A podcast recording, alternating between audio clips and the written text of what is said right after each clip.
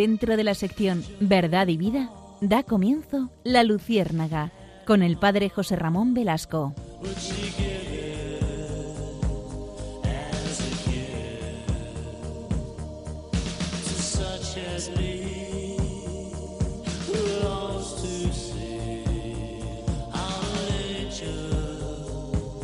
Corría el año de 1850 antes de Cristo. Nos encontramos, por lo tanto, hace 40 siglos, casi 40 siglos. Y nos encontramos en la actual Tierra Santa, en la actual Israel. Y si me permiten, vamos a localizar aún más el lugar. Se llama el Monte Moria. Situado en la actual región de la ciudad antigua, en Jerusalén, se cree que el patriarca Abraham subió para sacrificar a su hijo Isaac según el mandamiento de Dios. Ustedes saben que Abraham salió de Ur de los Caldeos porque Dios mismo le pidió salir de esa ciudad, de, esa, de, de ese enclave, porque le iba a mostrar una tierra nueva. Le dice, sal de tu tierra que yo te mostraré dónde vas a ir, porque te daré una descendencia más numerosa que las estrellas del cielo y que las arenas de las playas marinas. Y Abraham lo cree. Abraham es el hombre de fe. Abraham es el hombre que se fía de Dios.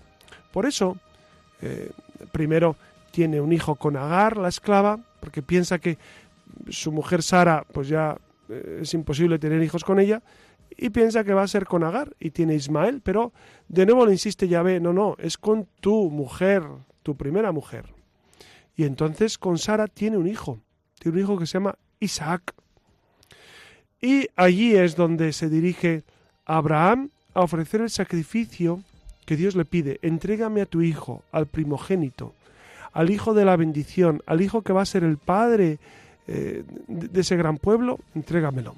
Y Abraham cree y Abraham, cuando sube al monte, en esa escena desgarradora, su hijo le pregunta, pero papá, ¿y qué vamos a sacrificar en el monte si no tenemos nada?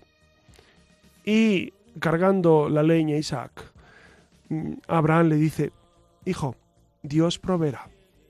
Y en el momento en el que va a sacrificar el monte Moria, mm, Yahvé, por medio del ángel, detiene la mano de Abraham y le bendice por la fe que ha demostrado. Bueno, pues ese Monte Moria, eh, la tradición cuenta que es el lugar donde actualmente se ubica el Templo de Jerusalén, por supuesto, por eso los judíos lo construyeron allí, porque se sabía que era el, monte en el que Abraham iba a sacrificar a su hijo. Pero curiosamente también los musulmanes, pues han pensado que Abraham subió al cielo desde esa roca, desde la roca del Monte Moria. Y entonces tenemos un problema religioso bastante serio, como ustedes saben, porque tanto judíos como musulmanes piensan que el lugar del templo es eh, el lugar más sagrado. Para, los musulmanes también está, por supuesto, Medina y la Meca, pero tenemos una dificultad grande. Vamos a dedicarnos hoy, si les parece, a hablar sobre Jerusalén. Jerusalén es la ciudad santa, es una ciudad eh, maravillosa. Es una ciudad que ha vivido durante muchos años esa presencia de Yahvé. Ustedes saben que los judíos, cuando avanzaban desde el desierto hacia la tierra prometida, llevaban eh, el arca de la alianza. En el arca estaban las tablas de la ley y, la vara de Aarón. Y, Moisés dirigía al pueblo hacia eh, este enclave, hacia la tierra prometida.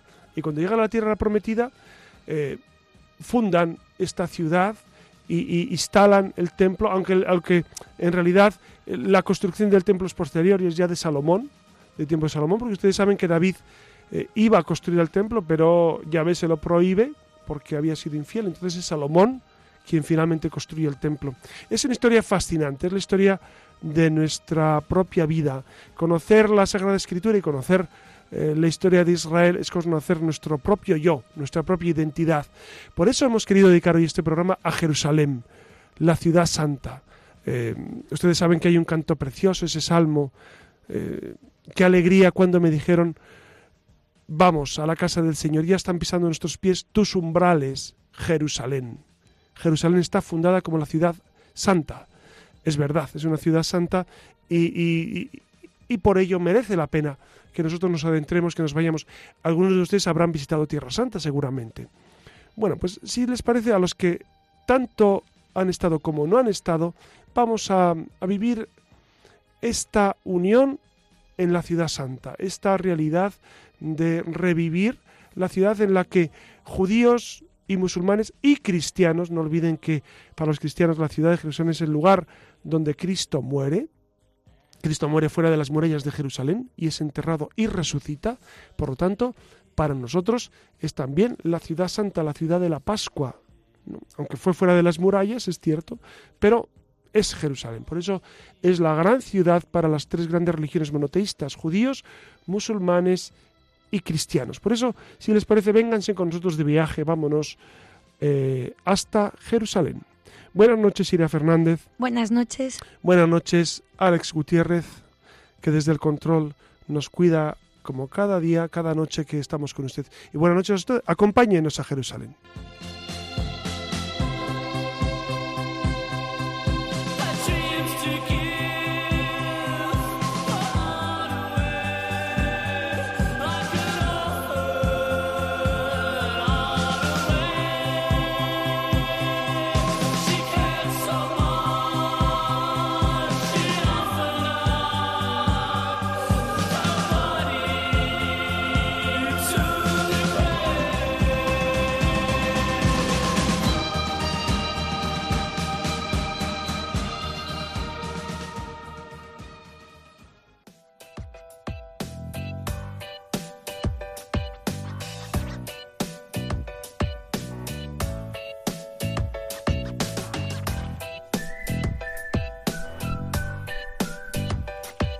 Según el Nuevo Testamento, Jerusalén era la ciudad a la que Jesús fue llevado cuando era niño para ser presentado en el templo y para asistir a las fiestas. Según los evangelios canónicos, Jesús predicó y curó en Jerusalén, sobre todo en los patios del templo. Los acontecimientos de Pentecostés, que se registran en el libro de los Hechos del Nuevo Testamento, también se llevaron a cabo en este lugar. Al final de cada uno de los evangelios hay relatos de la última cena de Jesús en, un aposento alto allí en Jerusalén, su arresto en Getsemaní, su juicio, su crucifixión en el Gólgata, su entierro cerca y su resurrección y ascensión y la profecía de volver. Todo esto sucede en nada más y nada menos que en Jerusalén.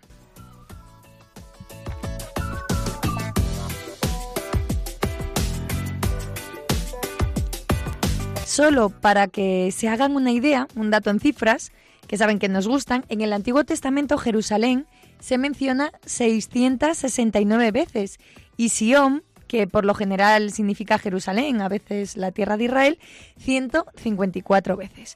O si lo prefieren algo más poético, sepan que en el cristianismo Jerusalén a veces se interpreta como una alegoría o tipo a la iglesia de Cristo. Los cristianos no han controlado la actual ciudad de Jerusalén desde la época de las cruzadas, a excepción de un breve periodo inmediatamente después de la batalla de Jerusalén en 1917, y se han basado principalmente en símbolos bíblicos y metáforas que describen la Iglesia como si fuera la verdadera Jerusalén viviente. Este punto de vista es especialmente defendido en La ciudad de Dios de Agustín de Hipona, un popular libro cristiano del siglo V que fue escrito durante la caída del Imperio Romano de Occidente. Se hable de Jerusalén, donde se hable, sea cual sea la perspectiva por la que se apueste, lo que está claro es que es un lugar que no deja indiferente ni a propios ni a extraños, lugar de peregrinaciones para todos los católicos del mundo, lugar estratégico también desde el punto de vista de la política internacional, por estas alianzas extrañas y civilinas entre Estados Unidos e Israel, la vía dolorosa por donde paseó Jesús por última vez hace, hace ya más de dos mil años, eh, punto de división también entre judíos, palestinos, todo esto y mucho más es Jerusalén, una ciudad que habla a cada paso de Jesús y que bien vale un paseo por sus calles, iglesias y ambientes, donde se respiran diferentes culturas y donde se hablan también distintas lenguas. Esta noche, como ha dicho el padre José Ramón, abrimos las puertas y las ventanas a la imaginación para dejar que entren estos aires jerosolimitanos por si no lo sabían, que yo hasta hace bastante bien poco, ¿no? Es el gentilicio de los habitantes de Jerusalén, jerosolimitanos. Sí, sí, sí. Y, la verdad, de lo que has dicho, pues tienes muchísima razón porque ha sido un, cruce de culturas impresionante. Ustedes dense cuenta que, esa media luna fértil que, llaman eh, el Oriente Próximo eh, ha sido un cruce de culturas desde tiempos eh, que, nuestra memoria no alcanza. Es decir, la cultura como tal seguramente nació en Mesopotamia, justo al lado de, este lugar, el actual Irak. precisamente fueron lugares donde siempre hubo una gran densidad de población eh, la ciudad de Jericó, por ejemplo, es una de las más antiguas del mundo.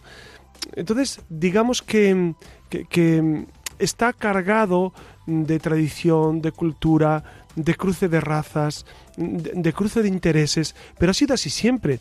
ahora nos sorprendemos cuando en la actualidad eh, observamos cómo Israel eh, es, un centro eh, harto complicado de un, cruce de intereses, no solamente de, judíos y palestinos. Allí están también los, los intereses de Estados Unidos, de, de, China incluso, están también metidos, pero especialmente de, de Rusia también. Entonces, e, e, es, un cruce de intereses eh, brutal, porque incluso los árabes tienen allí eh, intereses encontrados, no todos los árabes están de acuerdo, como saben, hay una gran división entre suníes y chiíes, y, no todos tienen la misma perspectiva de, respecto a Israel. E, es, un cruce de culturas, de caminos, de religiones, que, lo hace apasionante, pero a la vez eh, un, un cruce que ha provocado serios problemas y serias dificultades, como iremos viendo. Pues ya ven qué cargadito viene el programa de esta noche. Vamos a intentar aproximarnos eh, a este pequeño gran lugar tan mencionado en la Biblia y vamos a ponerles, a ponernos los dientes largos con el deseo de ir allí en cuanto se pueda, a este lugar santo. Comenzamos.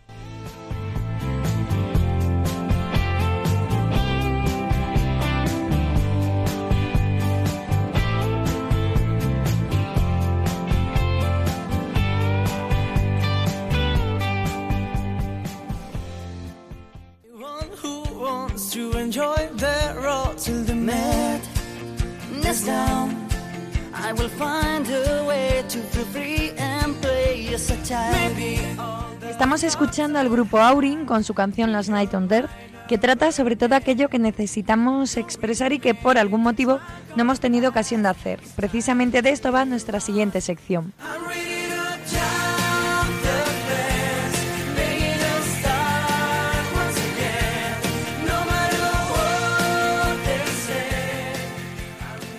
Pero antes de preguntarle al padre José Ramón Velasco por algunas de nuestras inquietudes, vamos a detenernos brevemente con unos apuntes sobre el tema de Jerusalén. Así que arrancamos con un poquito de historia. Como saben, Jerusalén es la capital de Israel y su ciudad más grande y poblada, con casi 900.000 habitantes. Está situada en los montes de Judea, entre el mar Mediterráneo y la ribera norte del Mar Muerto y se ha extendido bastante más allá de los límites de la ciudad vieja, que ahora veremos qué es. El estatus de la parte oriental de la ciudad, conquistada por Israel en 1967, se encuentra disputado, ya que en este sector, que es lo que se conoce como Jerusalén Este o Jerusalén Oriental, que incluye la ciudad vieja, es donde el Estado de Palestina pretende establecer su capital. Israel discute las reclamaciones palestinas y tras la guerra de los seis días considera la ciudad como un todo unificado y un mismo municipio, declarándola como su capital eterna e indivisible mediante la Ley de Jerusalén de 1980. Esta anexión ha provocado un amplio rechazo de la comunidad internacional y, bueno, eh, es señal de protesta de todos los Estados miembros de las Naciones Unidas que acabaron de, bueno, terminaron por trasladar sus embajadas a Tel Aviv eh, bueno, como entiendo que como señal de protesta. Claro, pero dense cuenta que ahora, eh, no sé si ustedes saben que Trump, el presidente de Estados Unidos, ha decidido trasladar de nuevo la embajada de Tel Aviv a Jerusalén, lo cual eh, supone una cierta provocación de cara los, a los países árabes, a los palestinos, a los musulmanes de la zona, porque se consideraba que Jerusalén era una ciudad abierta todavía, era una ciudad que no podía ser considerada capital del Estado de Israel, pero digamos que ha habido un, un movimiento de geopolítica que no sabemos qué nos va a deparar, pero para que se, den cuenta ustedes, los, los enfrentamientos son eh, ya, ya duran decenas de años y no se acaba de solucionar el tema. son situaciones muy encontradas entre palestinos e israelíes, ¿no? Como iremos viendo en el programa, y tiene pocos visos de ser solucionado. Jerusalén es una de las ciudades más antiguas del mundo habitada por los jebuseos antes de la llegada de tribus hebreas a Cana a principios del siglo XIII Cristo. Según la tradición, puesta en duda por, por, algunos arqueólogos, fue la antigua capital del reino de Israel y del reino de Judá, y siglos más tarde del reino franco de Jerusalén. De acuerdo con la Biblia, antes de la conquista de Jerusalén por el rey David, la ciudad era el hogar de los jebuseos. Se cree que la ciudad gobernada por el rey David, también conocida como la ciudad de David, está ubicada al sureste de las murallas de la ciudad antigua. El rey Salomón, hijo de David, extendió las murallas de la ciudad y Nehemías la reconstruyó cuando regresó de Babilonia. Los romanos destruyeron el segundo templo y la ciudad antigua de Jerusalén y la muralla que hoy en día rodea la ciudad antigua fue construida allá por el siglo XVI por el sultán Suleimán del Imperio Otomano. Es considerada una ciudad sagrada por lo que has comentado tú antes, José Ramón, por tres de las mayores religiones monoteístas, que son el judaísmo, el cristianismo y el islam. La vieja ciudad, la ciudad vieja de Jerusalén, fue declarada Patrimonio de la Humanidad por la UNESCO en 1981. Y precisamente de esto último, de la ciudad vieja de Jerusalén, es eh, de lo que vamos a hablar, ¿no? Es una, es una ciudad con un encanto especial que probablemente no se puede encontrar en otra parte del mundo y a ello contribuye la historia que se levanta de la mano de los muros de piedra, de los múltiples santuarios religiosos desde donde se elevan preces al Dios de los cristianos, a los judíos y al de los, y a los musulmanes, efectivamente. E, e, es verdad que caminar por esas calles estrechitas y, empedradas tiene muchísimo encanto. Ustedes, seguramente muchos de ustedes han estado en Jerusalén, ¿no? Pero mm, si no han estado, pues les cuento cómo es. Son calles muy estrechas, empedradas, llenas de, de, mercados, mercados que te venden de todo, desde especias, eh, arte, recuerdos, objetos religiosos, eh, alfombras, por supuesto, ropa. Es, eh, un mercado al uso de Oriente. Luego está la parte judía, que yo siempre he pensado que es una parte más occidental, como más, si me permiten la expresión, más moderna, más, más europea, más hecha a nuestro estilo de vida, pero también con mucho encanto. En, en, la ciudad eh, judía, en la parte judía, pues uno puede observar todavía las, los restos de, de la guerra de, los, de, de, la independencia del año 48, etcétera, etcétera. Son, son enclaves eh, preñados de, historia, de cultura, es, una intensidad total. Cuando caminas por allí te sientes eh, sobrecogido por, por la historia y por la cultura especialmente por la religión. Y protagonista de la Biblia. No parece que va recreando todos los espacios que se mencionan en la claro, Bueno, dense cuenta que, que, de lo que conoció Jesús no queda nada de nada. Es decir, eh, sí, bueno, está, bien decirlo, ¿no? Claro, claro, ha sido destruida, destruida no solamente por los romanos en el año 70 que la invadieron, sino después en el año 123 eh, y, y, después eh, ha, sido arrasada por por, por, el ejército de, de los musulmanes que, que, combatieron a los cristianos. Las cruzadas también estuvieron por ahí. Entonces, ha sido un lugar eh, en el que los combates han sido continuos y de lo que Jesús vio no queda nada de nada. Uno para ver eh, paisaje o, o, digamos edificios tal como Jesús los vio, eh, se tiene que ir a Galilea y en Galilea encuentra no edificios porque ya, ya no existen evidentemente, pero sí el lago, las montañas, eh, el, monte de las Bienaventuranzas, eso es lo único que queda, el monte Tabor, por supuesto, es lo único que queda de tiempos de Jesús tal como él lo conoció, pero el resto, como ustedes pueden imaginar, pues Jerusalén ha cambiado absolutamente. Como saben, la ciudad antigua descansa sobre las colinas originales de la ciudad de David y está rodeada por una muralla de 4 kilómetros de largo que tiene siete puertas, 34 torres y una fortaleza que es la Torre de David. Y bueno, vamos a ir eh, mm, mm, contando un poco eso de los barrios, ¿no? que ya les adelantaba José Ramón. Tenemos el barrio cristiano, por un lado, que tiene más de 40 iglesias, monasterios y hostales que fueron construidos por y para los peregrinos. En el corazón del barrio cristiano está la iglesia del Santo Sepulcro o iglesia de la Resurrección, la cual, de acuerdo con la tradición cristiana, fue el lugar donde Jesús fue crucificado y sepultado después de su recorrido final por la Vía Dolorosa por cierto, no sé si saben que la Iglesia del Santo Sepulcro se encuentra bajo la custodia de varias confesiones religiosas, ¿no? De católicos, armenios ortodoxos, ortodoxos. Sí, y, ustedes seguramente saben que últimamente, desde hace medio año, pues están reparando el Santo Sepulcro, porque el Santo Sepulcro amenazaba ruina. Dense cuenta que los edificios eh, son antiquísimos y y puesto que hay un statu quo entre las tres grandes eh, fuerzas que, gobiernan el Santo Sepulcro, si, si, se permite ese, término, ¿no? que son eh, los católicos, encarnados fundamentalmente en los padres de la custodia, que son los franciscanos, después están los armenios y los ortodoxos, pues entonces para ponerse de acuerdo eh, a lo largo de la historia ha sido harto complicado. Ustedes saben que la llave del Santo Sepulcro no la conserva ninguno de estos tres grupos, ni católicos, ni ortodoxos, ni armenios. Normal, ¿no? tiene eso aquel, tiene eso aquel. Sí, sí, desde tiempos antiquísimos es una familia de musulmanes que vive allí en, en, esa pequeña plaza del Santo Sepulcro, la que cada noche a las nueve eh, cierra la puerta en el interior del Santo Sepulcro se quedan miembros de las comunidades, incluso permiten que algunas personas se queden a rezar durante la noche, pero eh, la puerta la cierra eh, esta, esta, familia musulmana que conserva la llave y ellos, pues de alguna manera, garantizan el que no haya conflictos entre las tres, eh, los tres grandes grupos que custodian el Santo Sepulcro.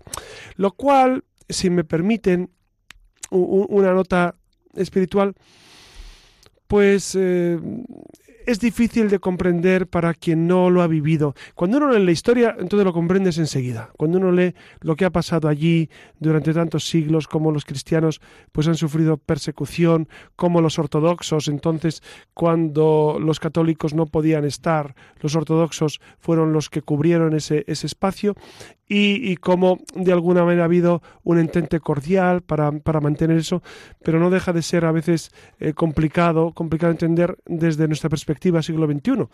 Pero por eso es necesario leer historia, leer cultura, y entonces uno va abriendo horizontes y va comprendiendo esa realidad que nos supera. Jerusalén supera nuestra concepción eh, odierna de, de, la vida y de la realidad. Tenemos que zambullirnos en la historia, en la cultura, en las religiones para comprender Jerusalén.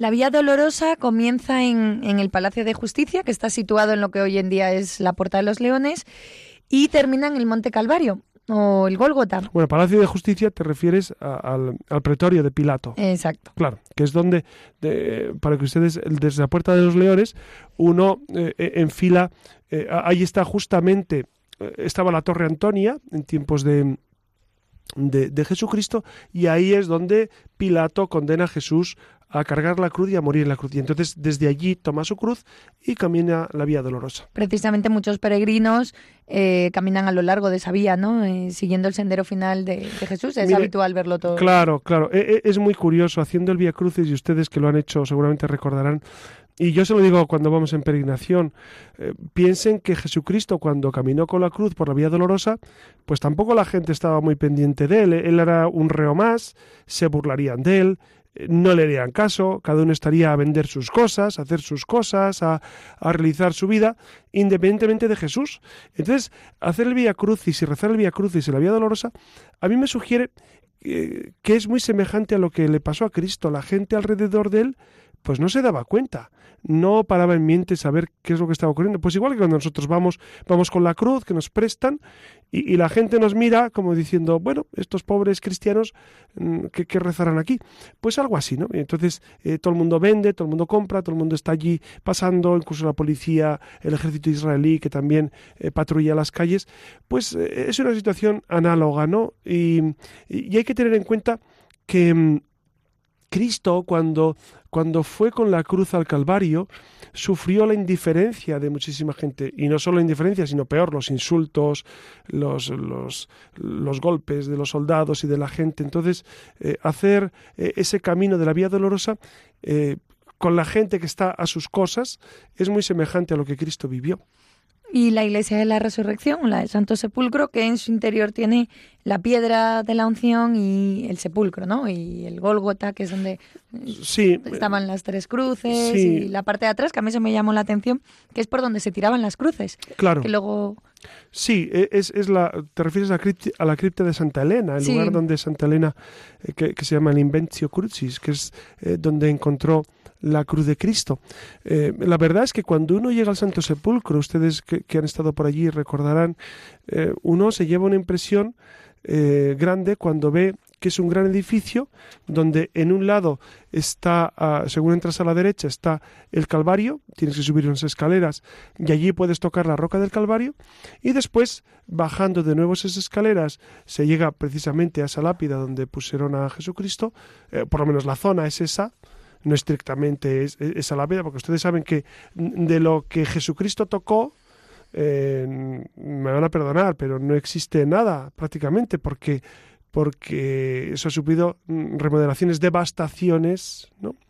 hasta, hasta la extenuación, hasta, hasta, que, hasta saber que la roca en la que Cristo fue puesto para la resurrección, pues no es e, el lugar, e, es exactamente ese lugar, pero la gran losa pues evidentemente eh, la deterioraron, se, se perdió, etcétera, etcétera. Pero el lugar es el lugar, que es lo que importa. De hecho, en Tierra Santa siempre celebramos, cuando celebramos la Eucaristía, celebramos aquí, ik, en este lugar. Entonces, el, decir, en este lugar Cristo murió, en este lugar Cristo resucitó, eh, tiene una fuerza litúrgica eh, de una densidad impresionante. Por eso, por eso ir a Tierra Santa siempre es, una catequesis y un retiro espiritual formidable. Nos vamos al barrio musulmán, que es el más grande de la ciudad antigua, y la mayoría de su población llegó después de que los residentes cristianos y judíos originales se trasladaran a los barrios nuevos. El barrio musulmán tiene iglesias y mezquitas y aún quedan algunas casas de judíos. Los sitios más importantes son los lugares sagrados para la fe musulmana, como la cúpula de la roca en el Monte, Morio, en el Monte Moria, que es lo que has comentado. Eh, también lugar sagrado para los judíos, por lo que antes has dicho. Seguro que nuestros oyentes están recordando eh, cuál es la cúpula, ¿no? Porque aparecen todas las imágenes, esa cúpula dorada, eh, se ve desde prácticamente todos los ángulos de Jerusalén. Bueno, la, verdad es que la historia de la cúpula es bien, bien curiosa, ¿no? Porque, porque esa cúpula de inicio, por supuesto, no estaba revestida de pan de oro, pero el rey de Jordania regaló todo ese oro para que esa cúpula se viera desde cualquier parte de la ciudad. Y si ustedes ven desde el monte Scopus, que es el monte que está justo enfrente de, de, Jerusalén, eh, se ve la visión de, toda la ciudad y destaca, por supuesto, esa cúpula dorada, que es musulmana. Entonces, dense cuenta la situación eh, tan, tan curiosa que existe. En el templo de Jerusalén, que es lo que los judíos quieren reconstruir y reconquistar, pues justamente en el centro está la mezquita de la Roca y al lado la mezquita de Al-Aqsa. Eh, entonces, eh, es y luego está la gran explanada de las mezquitas, donde los, donde los musulmanes los viernes tienen su oración, etcétera, etcétera. Es una situación tan complicada porque precisamente en un lugar, en un espacio tan pequeño, las dos grandes religiones, judíos y musulmanes, eh, están, están luchando por, por, ese espacio. Entonces, eh, es, es, un tema harto complicado. Y ustedes saben que ahí en la explanada, en la explanada de las mezquitas, pues de vez en cuando hay, hay, problemas, sobre todo los viernes, los viernes se ponen muy serios los, los policías y el ejército porque suele haber manifestaciones, suele haber problemas eh, el, día de la oración de los musulmanes. ¿no? A mí me ha tocado varias veces eh, esperar la cola para subir y al final no te dejan subir o una vez que estás arriba te desalojan otra vez estábamos en la esplanada y vimos cómo eh, pues el ejército cargaba contra, contra un grupo de musulmanes que hacían oración y nos salvamos por los pelos.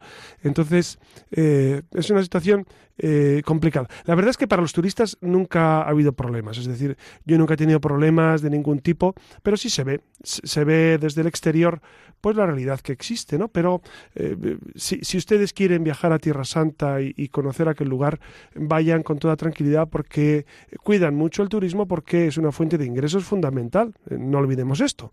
Y el dinero es el dinero. Eh, Entonces, e- ellos son grandes comerciantes, son, son herederos de los fenicios. Entonces, hay que considerar que ellos cuidan muchísimo el turismo porque eh, les interesa, supongo que no solo a nivel económico, sino a nivel religioso también, pero la economía también cuenta. Técnica- técnicamente, la cúpula de la roca no se considera una mezquita, que es lo que estaba explicando José Ramón, pero sí es un lugar culto para el Islam, junto al Domo de la Roca, con su cúpula dorada.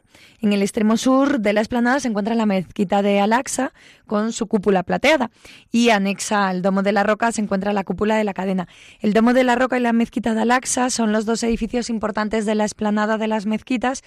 Y bueno, el significado de este sitio emana de tradiciones religiosas monoteístas ligadas con la roca, a la que se preserva la cúpula dorada conocida como la roca fundacional. Pasamos al barrio judío, que también nos interesa. El barrio judío es la principal área residencial para los judíos de la ciudad antigua. Este barrio también contiene el muro occidental o muro de las lamentaciones, que es un lugar sagrado para los judíos porque era parte del templo y cercana al lugar santísimo dentro del templo, del templo de Salomón. Pero, ¿qué es eso del muro de las lamentaciones? Tienen que volver unos años atrás. El primer templo, el templo de Salomón, que fue construido en el siglo X antes de Cristo y destruido por los babilonios en el siglo VI antes de Cristo. El segundo templo fue reconstruido por los líderes Zorobabel, Esdras y Nehemías en el 536, también antes de Cristo, a la vuelta del exilio de Babilonia y vuelto a destruir, como antes hemos comentado, por los romanos en el 70 de nuestra era. Este es el que conoció Jesucristo. Claro, Dense cuenta. durante la Gran Revolución. Claro. Exacto, eh, lo repetimos. Eh, Salomón construye un templo, el primer templo. Les dije antes que eh, Yahvé se lo encarga a David, pero David por su pecado, por su infidelidad, entonces Yahvé le quita ese encargo y se lo concede a Salomón. Salomón construye el templo. Ese templo dura alrededor de 500 años, hasta que Nabucodonosor invade Israel eh, y en el año 587 destruye el templo. Entonces los judíos de nuevo lo vuelven a construir, 50 años después, vuelve- vuelven, a, vuelven a construirlo, etcétera, vuelven a, a reedificarlo. Y, y tiene una importancia vital Herodes el Grande. Herodes el Grande, eh, de alguna manera, eh, pues se implica en esta construcción del templo. Y Jesucristo eh, ve el templo en su máximo esplendor. No todavía acabado, pero estaba en su máximo esplendor. E- e- era un templo grandioso. Era un templo- Era una de las maravillas del mundo, el templo de Jerusalén. Por lo tanto, eh, er- era de una belleza eh, increíble. Si lo imaginamos desde el Monte de los Olivos, ver el templo en su eh, factura eh, de tiempos de Jesús, debía ser mm, a- a- algo fascinante. Este es el templo que derriban los romanos en el año 70. ¿Los romanos por qué lo derriban? ¿Por qué lo destruyen? Porque los romanos estaban cansados de las revueltas judías. Los judíos cada poco tenían eh, se rebelaban, era un pueblo insumiso, era un pueblo que no quería aceptar una dominación extranjera y entonces por eso en el año 70 Tito y Vespasiano arrasan el templo. Pues que sepa que precisamente que cuando llegaron las legiones del emperador Vespasiano destruyeron el templo, salvo una parte del muro exterior que quedó en pie y precisamente el general Tito dejó este muro para los judíos, para que estos tuvieran el amargo recuerdo de que Roma había vencido a Judea. De ahí el nombre del muro de las lamentaciones. Los judíos, sin embargo, lo atribuyeron a una promesa hecha por Dios, según la cual siempre quedaría en pie al menos una parte del sagrado templo como símbolo de su alianza perpetua con el pueblo judío.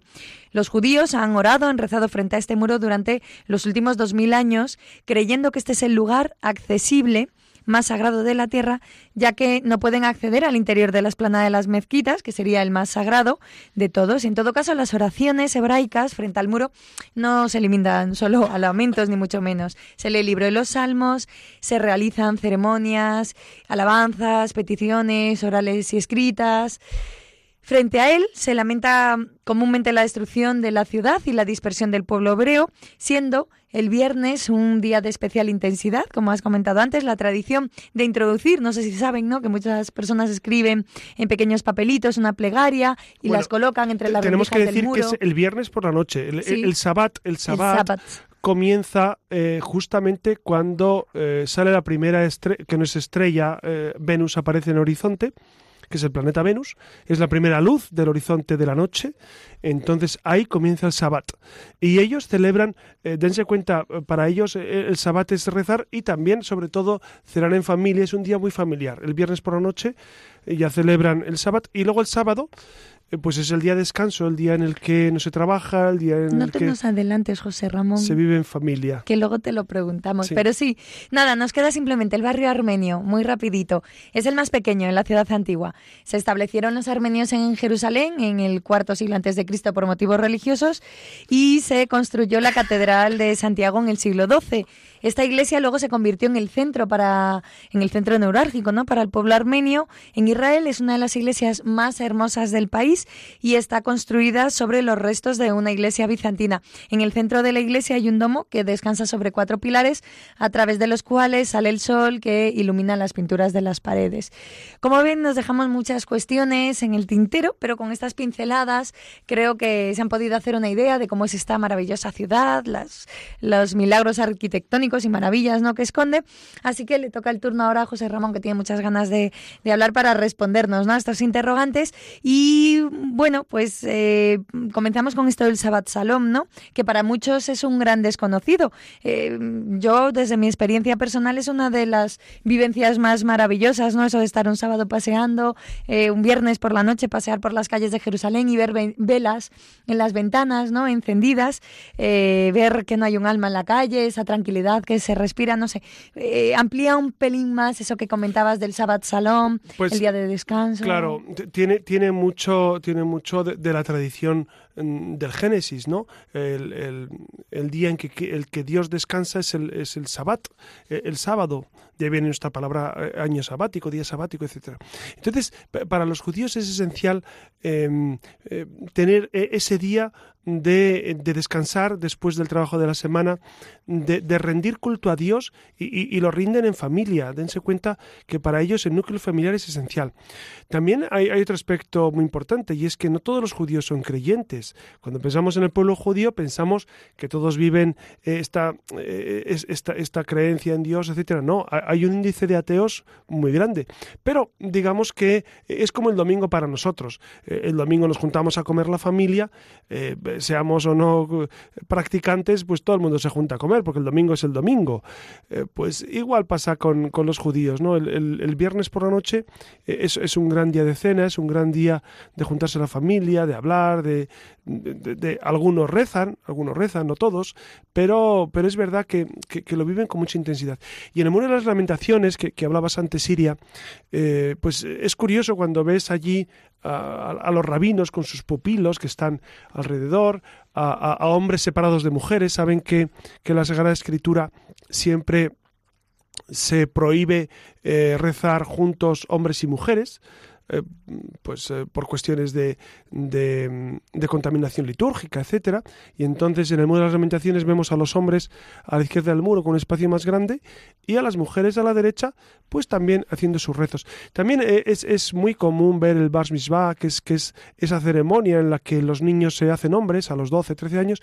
Es, es un momento en el, que, en el que los adolescentes ya comienzan a participar de, de la fiesta de los, de los mayores. Y es curioso porque en el muro de las lamentaciones, como hay una celosía que separa el territorio de hombres territorio de mujeres, pues los, los niños que hacen el bar mitzvah se ponen justo al lado de la celosía para que sus, eh, las mujeres de la familia vean la ceremonia y los varones también estén, estén ahí juntos, ¿no? Tengo un chascarrillo con respecto a esto de Sí. las mujeres. No Sí. sé si saben que, que hay una organización que se conoce como las Mujeres del Muro, que es, bueno, es una asociación feminista que, que tiene sede allí en Israel y lo que busca es conseguir que las mujeres tengan derecho a llevar encima los rollos de la Torah y a leer la Torah y a llevar las vestimentas religiosas allí hasta el muro de las lamentaciones.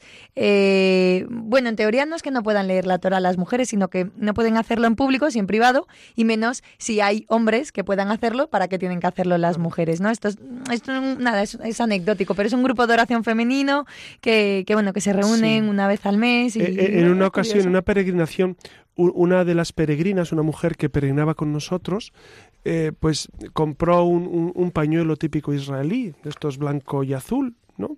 Que está, que está cuadrado, y, y se lo puso sobre los hombros. Y, y un judío además recuerdo que era viernes por la tarde, un judío le regañó severamente, no se podía poner eso una mujer. No entendíamos por qué, yo realmente no entendía los porqués, pero quiero decir que, que, e, ellos llevan eh, muy a corazón el, el, mantener estas tradiciones, el, el, mantener esa separación. Los hombres tienen su. Por ejemplo, también para rezar en el muro hay que ir con la cabeza cubierta. Y entonces eh, ellos llevan su kippah, pero si, si no tienes kippah, pues te pones, te pones algo, un pañuelito o, una, una, pequeña kippah que te dan de, cartón, pero tiene que ir la cabeza cubierta. Y luego no puedes dar la espalda al muro, puede ser, uno va caminando sin dar la espalda. Para ellos, para ellos es importante jamás perder la presencia de Dios que está, que está en, ese muro de las lamentaciones. Entonces, entonces van caminando hacia atrás, se acercan de frente y luego caminan hacia atrás eh, durante por lo menos un tiempo para eh, rendir ese, ese, culto a Yahvé. A mí me impresiona mucho pues, y, muy positivamente eh, pues que tengan este sentido religioso. Claro, nosotros eh, desde el cristianismo quizás hemos perdido muchas de esas tradiciones porque Cristo viene a, redimensionar incluso el aspecto litúrgico, pero es verdad que, que, esa seriedad con la que ellos rezan, con la que ellos se toman la, la liturgia, pues a mí me impresionó positivamente. ¿no? A lo mejor te pongo un compromiso, José Ramón, pero ya que has mencionado antes el tema de los judíos, que no todos los judíos son iguales, ¿no? Eh, pues eso, ¿no? Uno cuando llega a Israel le, le llama la atención, sobre todo en Jerusalén, pues los judíos con sus tirabuzones, con sus mujeres, hijos, eh, y se dice, ¿no? Que son los más privilegiados en, que son los que más privilegios tienen en la sociedad, ¿no? sí, los, judíos, practicantes, ortodoxos, que llaman, sí. Seguramente ustedes les han visto eh, incluso en aeropuertos se les ve con mucha frecuencia, van, van escrupulosamente de negro, van, van con tirabuzones, incluso los niños van, van vestidos de negro, de negro con camisa blanca, etcétera, con un sombrero. Bueno, eso es eh, la parte anecdótica. La verdad es que eh, en Israel es una fuerza muy importante la de los judíos ortodoxos porque ellos defienden una visión de la Torá literal y, y, ellos, por lo tanto, por ejemplo, no hacen servicio de armas, no van al ejército, eh, tienen unas prebendas especiales, pero al gobierno israelí le interesa eh, que, estos grupos permanezcan afines al régimen. ¿Por qué? Porque eh, en el fondo es una fuerza, es una fuerza de contrapeso en contra de los asentamientos palestinos, en contra de la fuerza de los palestinos. Entonces, tener este grupo, digamos, que, está mucho más enraizado en el judaísmo, con más intensidad, que, vive la Torah eh, absolutamente, que los sábados, no eh, en los barrios de este tipo, los ortodoxos, no puedes ir eh, con, tu, con tu furgoneta, está, está, está prohibido. es decir, ellos, ellos no caminan en, sábado, ellos, incluso los ascensores de los hoteles o de esos sitios son automáticos, no tienes que pulsar botones, viven la Torah tal cual, viven la, el Antiguo Testamento. Entonces, es un grupo que, que a nosotros nos sorprende, desde nuestra mentalidad occidental. Incluso le sorprende a los, a, los judíos de Israel, a muchos judíos de Israel, ¿eh? es decir, pero también tiene otro, otro, otro punto a su favor, el de los ortodoxos, es que tienen muchos hijos.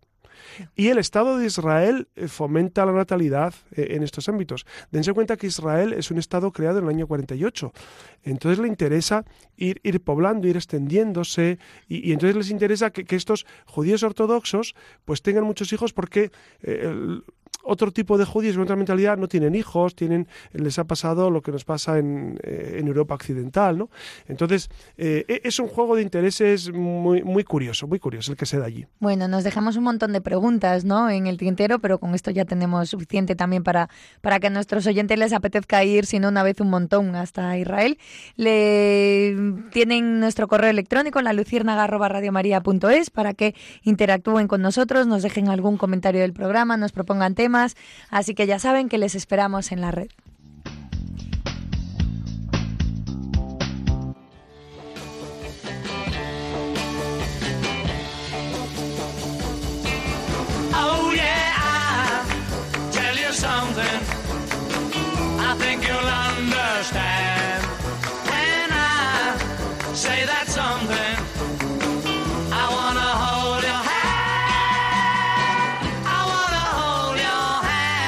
Creo que ya hemos hablado mucho esta noche, así que vamos a terminar con unas curiosidades en general sobre Israel. Estén atentos, saquen papel y lápiz.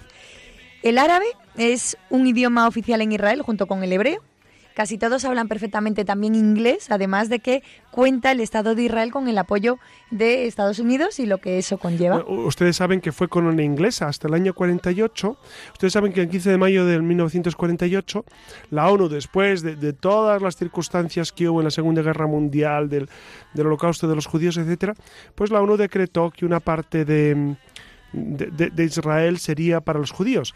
Eso provocó una guerra rapidísima en, Israel, en, Jerusalén y eh, esa guerra la ganó eh, el, pueblo judío y entonces a partir de ese momento se sentaron y eso ha traído profundísimos problemas para eh, el pueblo palestino y el pueblo judío de convivencia, ¿no? Porque nunca han llegado a estar de acuerdo. Después del año 67, la famosa guerra de los seis días, e, e, esa guerra e, er, era una alianza de Jordania, Siria, Egipto, etcétera, para eh, destruir Israel, destruir el pueblo judío en Israel.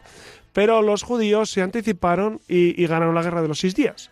Y entonces tomaron más, eh, más parte de, como decíamos antes, más parte de Jerusalén y más parte de Israel. ¿no? Entonces ha, sido un continuo ir y venir, pero que sepan que, eh, ahora mismo las situaciones de de, calma tensa, pero permanece así durante mucho tiempo. Ya saben que ha habido intifadas de vez en cuando, que los palestinos pues se han rebelado por, por los abusos de los judíos, pero eh, parece que hay un statu quo, una calma tensa que, que, permanece ahí. Eso lo tendremos que tratar en otro programa porque no da todo el conflicto.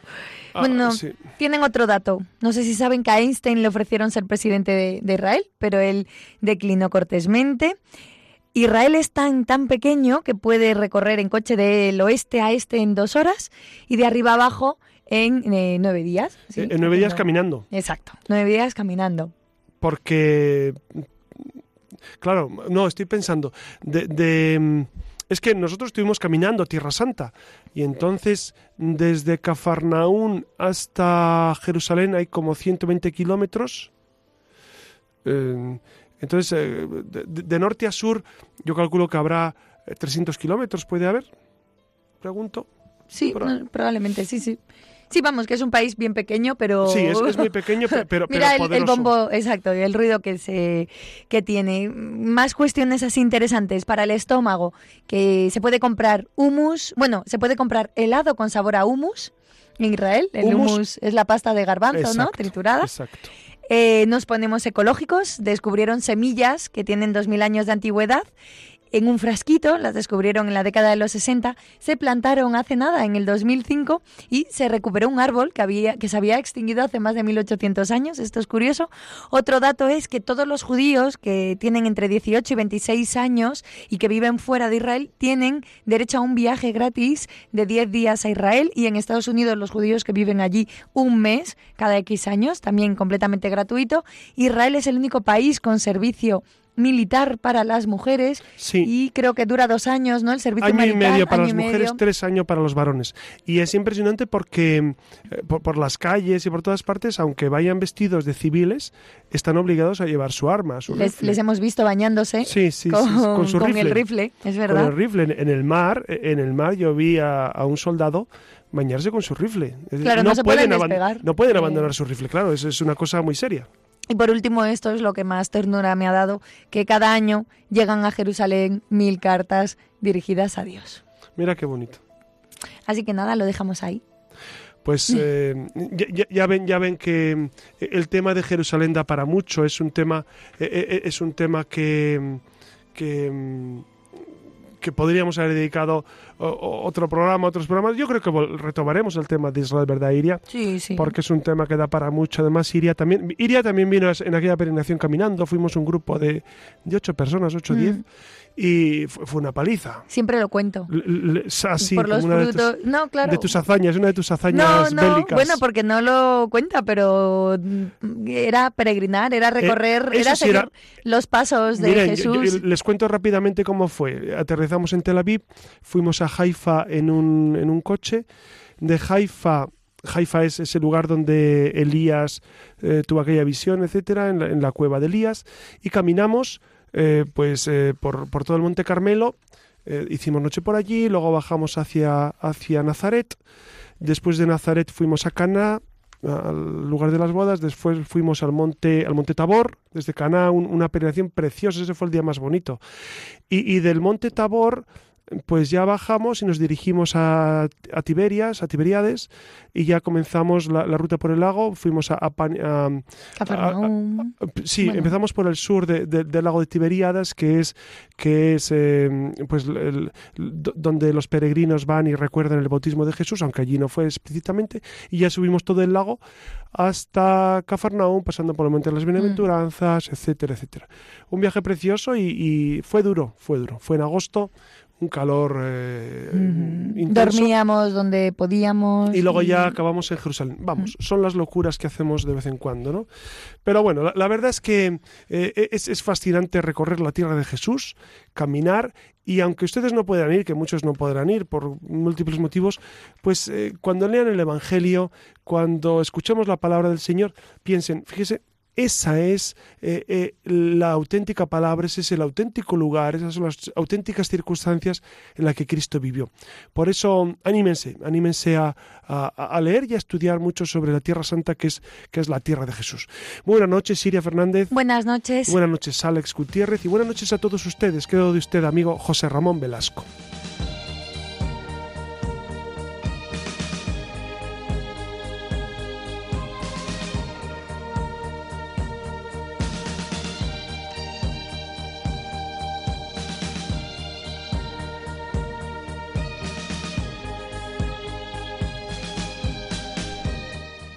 Finaliza en Radio María La Luciérnaga con el Padre José Ramón Velasco y dentro de la sección Verdad y Vida.